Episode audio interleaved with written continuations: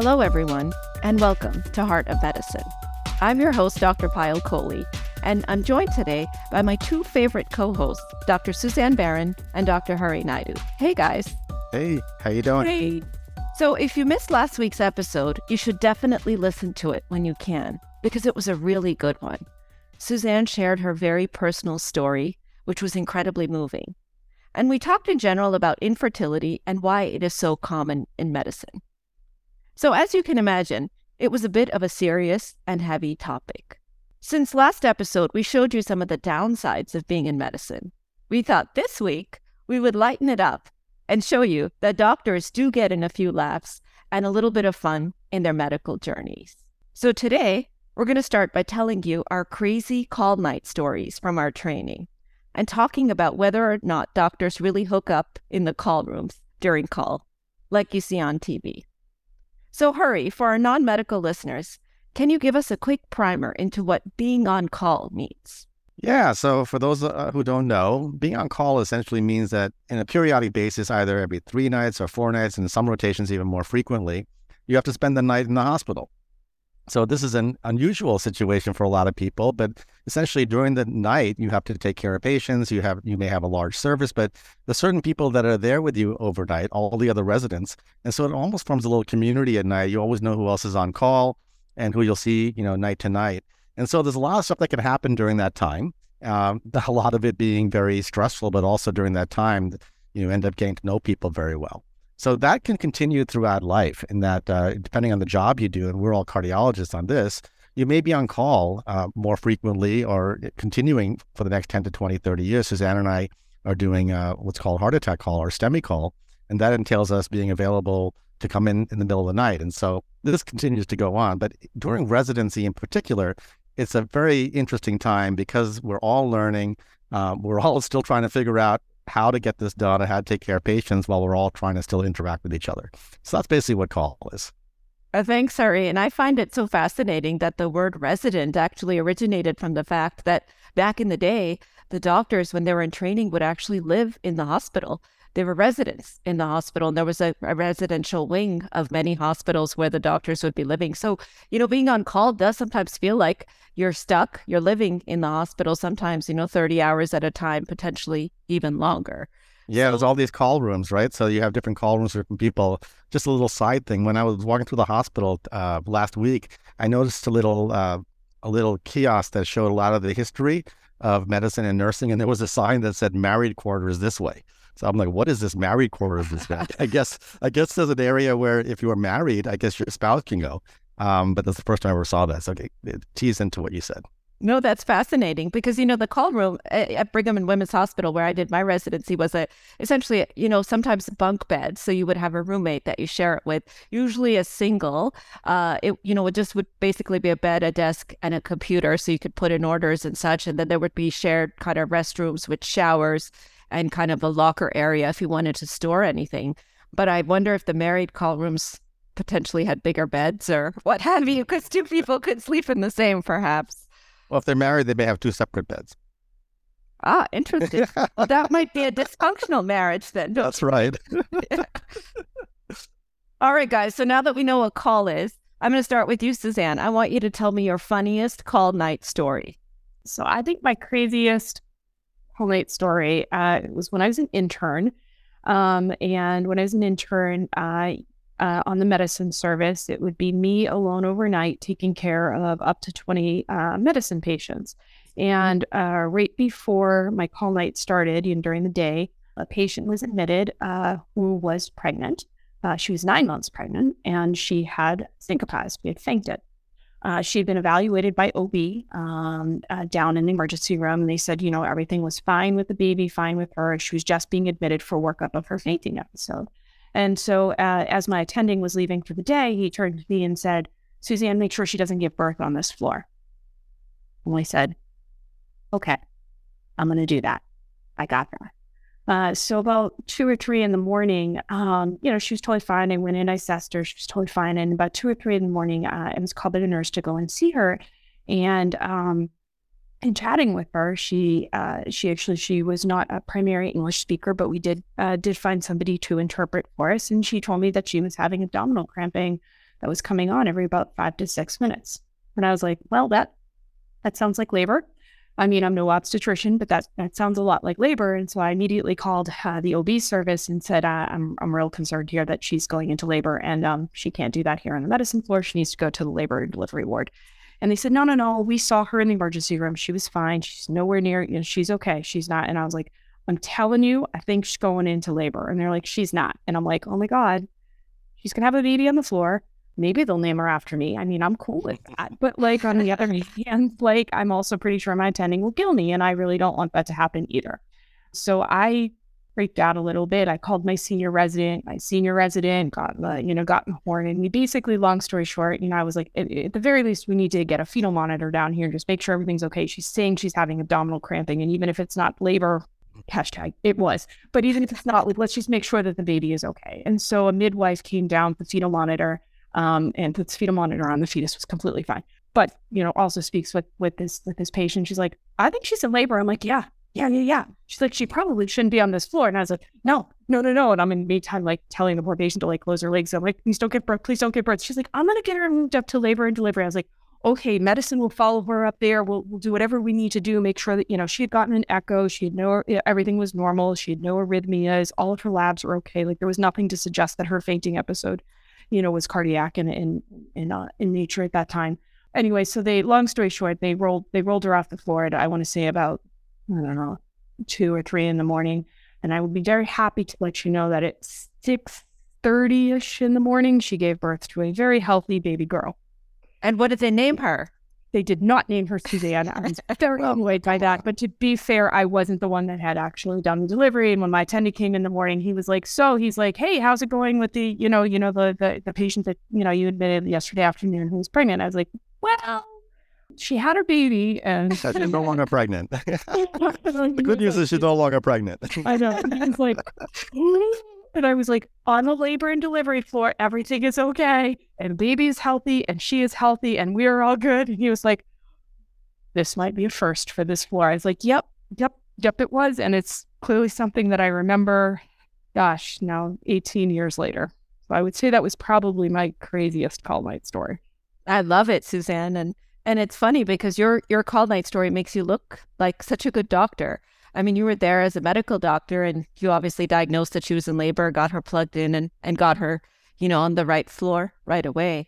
But, you know, my crazy call night stories actually make me look like a bad doctor. So if I share them, you guys have to be sh- promised not to judge me for them. Okay. I make no promises. No, I'm just kidding.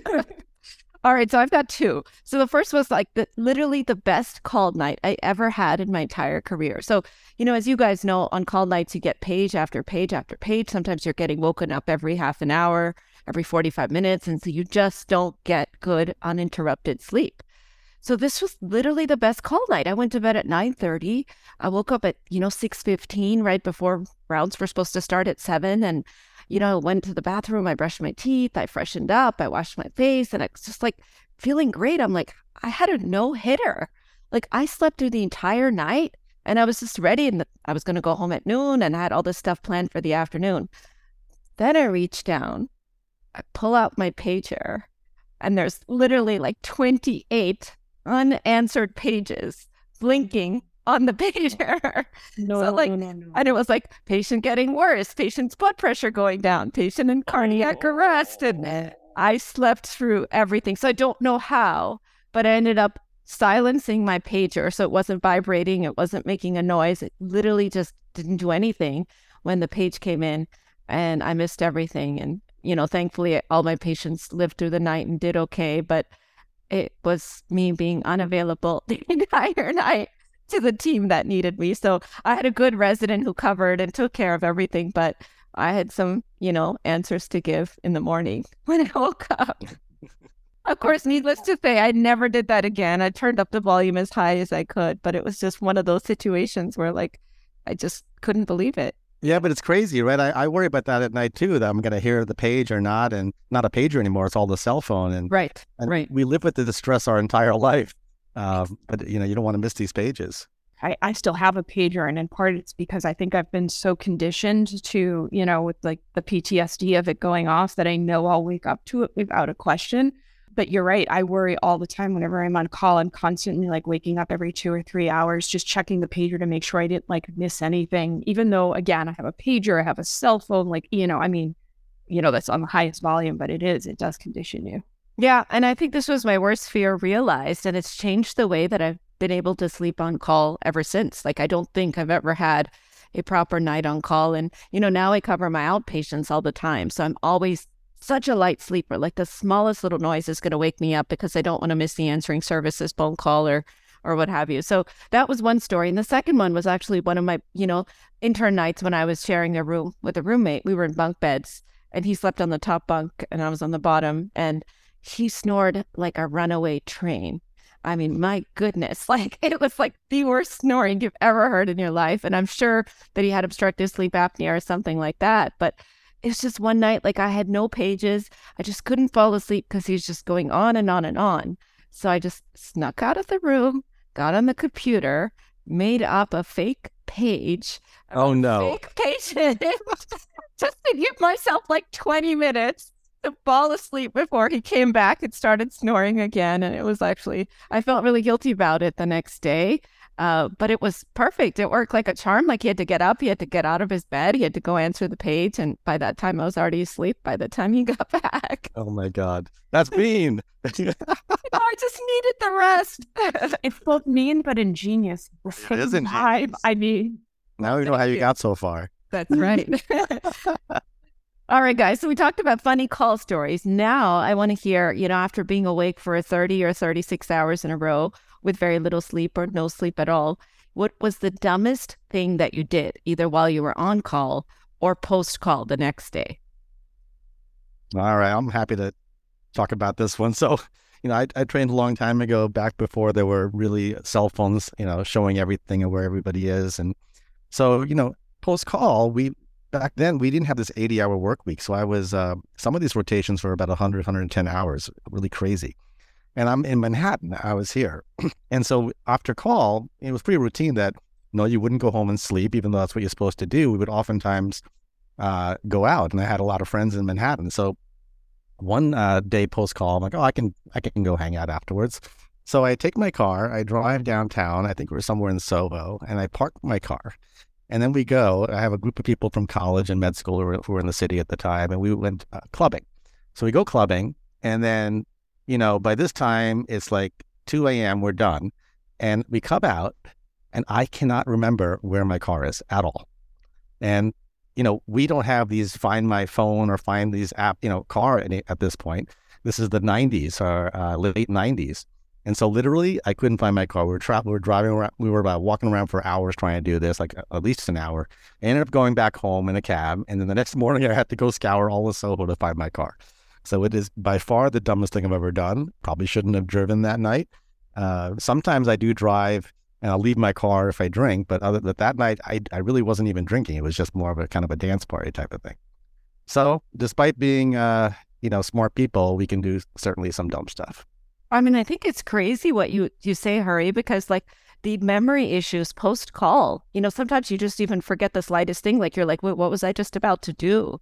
You know, it's not even necessarily where you parked or, you know, something more important. But yeah, that kind of chronic sleep deprivation really does impact our memory. And I'm sure the, the staying up late and clubbing yeah. also had, uh, well, that's you know, had something to do with it. But you're right. We don't think about it, right? We're like out, we, we leave the car there, whatever it is. And and you think like your memory will be able to hold that information, but then uh, there's no question post call we're not at our best.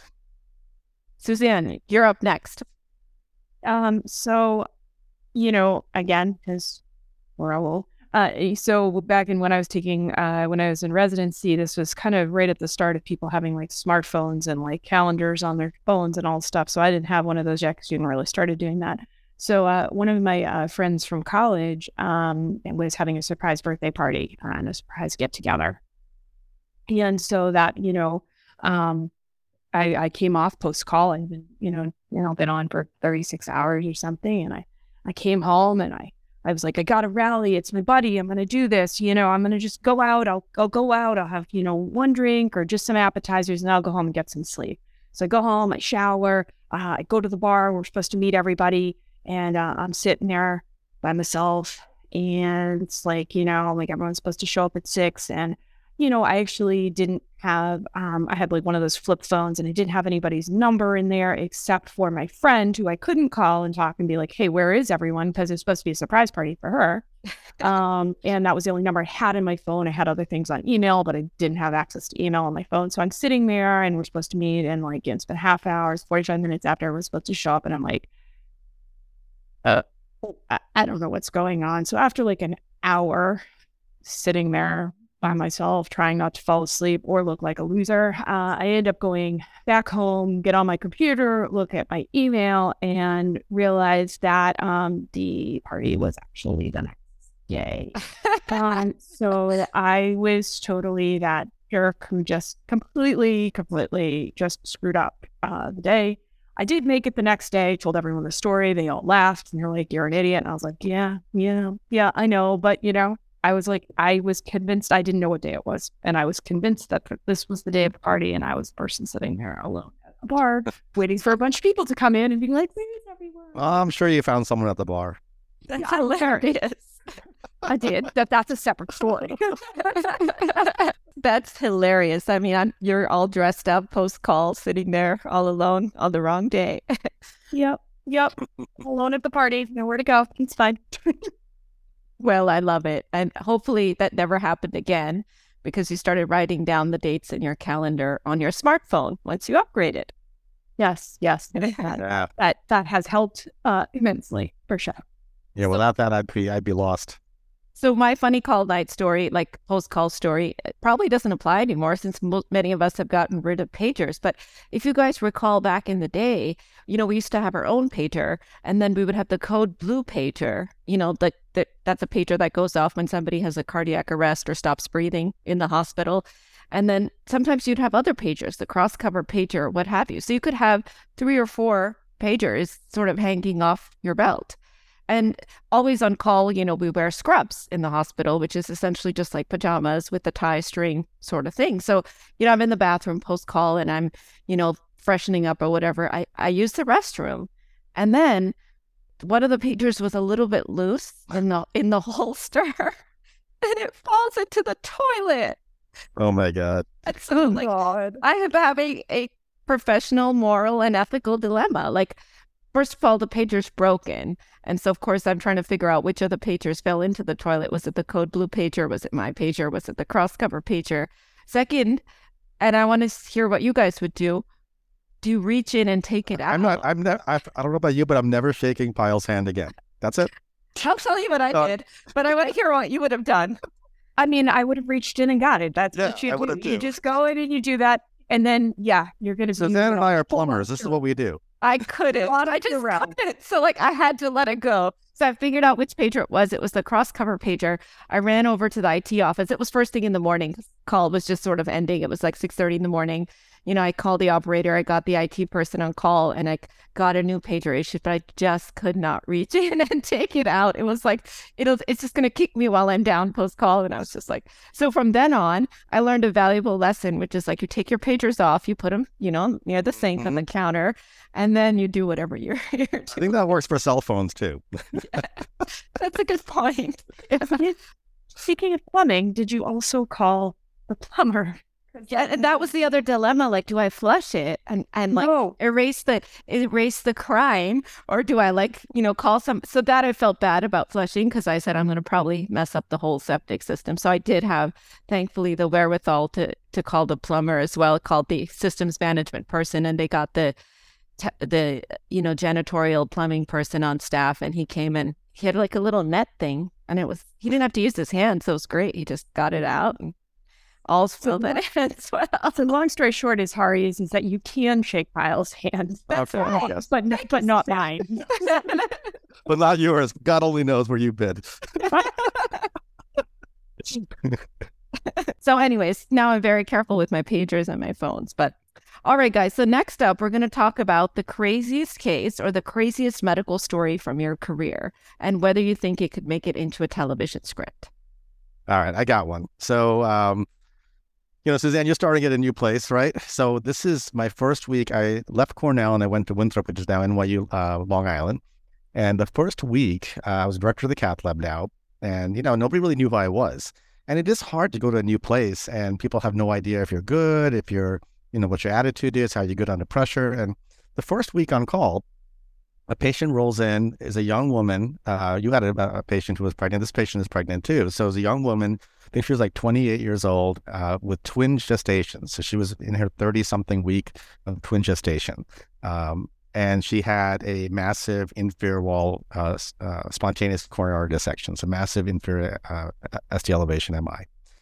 So, um, you know, it's stressful. And we have the kind of lab there where it's kind of a fishbowl, where it's between multiple labs and everybody can watch. So it's stressful. So I'm doing the case and we have to have OBGYN involved about, you know, radiation protection. How do you do all that? And how do you do this very quickly? What anticoagulation you can use? What kind of antiplatelet you can use? And bottom line, they said to just go ahead and do what you have to do. So this young lady got a full metal jacket of the right because I had to open up the vessel. Uh, and she ultimately did well, went to OBGYN, um, and then basically stayed in the hospital another eight weeks until end of gestation and, and had delivery. And during that whole process, obviously, uh, there's a lot of stress about the babies. Are they going to be okay?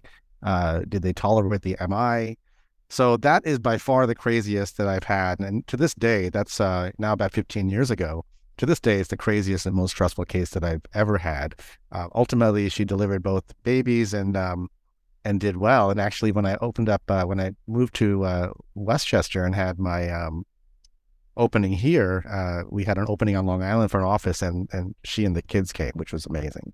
So I do think that that could probably be a movie because it's uh, kind of a full circle, but definitely the most stressful that I've ever had. And you know, it's it's hard when you're no one knows you and whether you you know, and obviously all eyes looking at you, but very crazy. And it's you're not just treating one patient, you're treating multiple, you know? Yeah, three people. It was, yeah. believe me, we were all aware of that. That's incredible, Hari. I mean, what a victory, you know? And and a story like that uh, just reminds us again that it's not just that day that we're treating that person, but we're changing the course of their lives, you know? Yeah, that's true. You don't think of it at the time, but it's but it is true. Yeah. I had one when I was an anesthesia resident for a year at Mass General Hospital where this multi vehicle trauma came in. And it was like a bad accident, you know, and there was just blood everywhere. There's somebody that had their, you know, eyeball dangling from the socket, what have you. So they called every resident in the hospital. They called a code anesthesia and a code trauma, which means any available medical or surgical resident come to the trauma bay to help because they were in over their heads. They just had so many casualties from this accident. And so my friend and I were the anesthesia residents at the time. We ran in there and we were both really tired of what have you. And they were like, people are, the, the patients were bleeding out. So they wanted us to get large bore access, which means put in the biggest IV that you can. And, you know, if a patient is comatose, you can just kind of pop in the IV without any sort of a problem. So we grabbed like these big 14 gauge IVs, like these large, large pipes essentially, and just started putting in lines and putting in IVs into patients. And I didn't do this, but my friend did. So, so, you know, there's so much chaos. Literally, just imagine the scene. There's just bodies everywhere. There's stuff everywhere. There's people everywhere. There's people reaching over people. And he reaches out and pops an IV into this big, juicy vein. And it turns out the hand belongs to one of the other residents. Instead of putting it into the patient, oh my God. he put it into the doctor that was awake, obviously, and tried to do something else. And his hand was just there and just couldn't tell because there were so many people in the mix that it was not the patient's hand. It was the physician's hand. And the guy screams and flings his hand up and slaps somebody in the face. And, you know, because it was a large needle that just went into his arm. it's just so to me i was like this is just sheer chaos like you can't even tell who's the patient who's the doctor like that's well he probably had the that, that person probably had the best veins that's why yeah, they were nice and juicy, probably because he was like, you know, leaning over, and so they were like on his hand, all popping out. And but it was just, it was one of those kind of moments where you realize that sometimes our lives are, you know, in a way, almost theatrical. Like what what we do on some of these crazy call nights could certainly make it into the movies and be something that, you know, people would make movie scripts about. All right, guys, last topic. I want to know if you or your friends have ever hooked up on call in the call rooms. And and if so, as much detail as you're comfortable sharing about it. Suzanne. All right, so I'll go on this one. So, first of all, I mean, you just started talking about what could show up on TV and things like that. And I think that's an important thing because, you know, certainly some of the stuff we do, I'm like, yeah, that could totally be on TV. But there's definitely things on TV that I don't think are particularly accurate. So, for example, in like Grey's Anatomy, when everybody seems to be like looking up in the call room and it's a beautifully well lit call room with like fresh sheets and, you know, they're huddling afterwards for hours on end. I'm like, what hospital is this? Because I don't, again, I don't want to speak for you guys, but like rooms that I was in, they were all bunk beds. There was usually like two bunk beds. So it was four beds. You know, the mattresses are really skinny and crappy, and the pillows are horrible. And Lord knows when the sheets were changed last. And so, you know, you got a bunch of interns and residents going in there to nap whenever they can. I mean, it smells not good. So, the long story short of where I'm going with this is no, the rooms are disgusting. I did not hook up in the. However, I, I, do know that that has happened. Uh, you know, folks who, you know, I obviously, I, I, you know, you're in the hospital, you do end up having friends, and friends, you know, do every once in a while, you know, some things will happen. I, uh, I, I remember there was, there was, uh, certainly, um, uh, a, call room that I remember would be kind of you know was out of the way, and so there was a uh, you know if you if you hung something outside the door and you knew that if yeah. you saw something hanging outside the door, you knew that that you know you might want to wait to to go in and go to that bunk bed because you might be walking in on something that you prefer not to. So, oh, well, let um, me ask you: Were there locks on the call room doors? God, I don't think so. Ours did at at our hospital. They had locks on the call room doors, so people didn't necessarily have to hang anything outside. I mean, there was a hanging thing. I don't remember that there were any.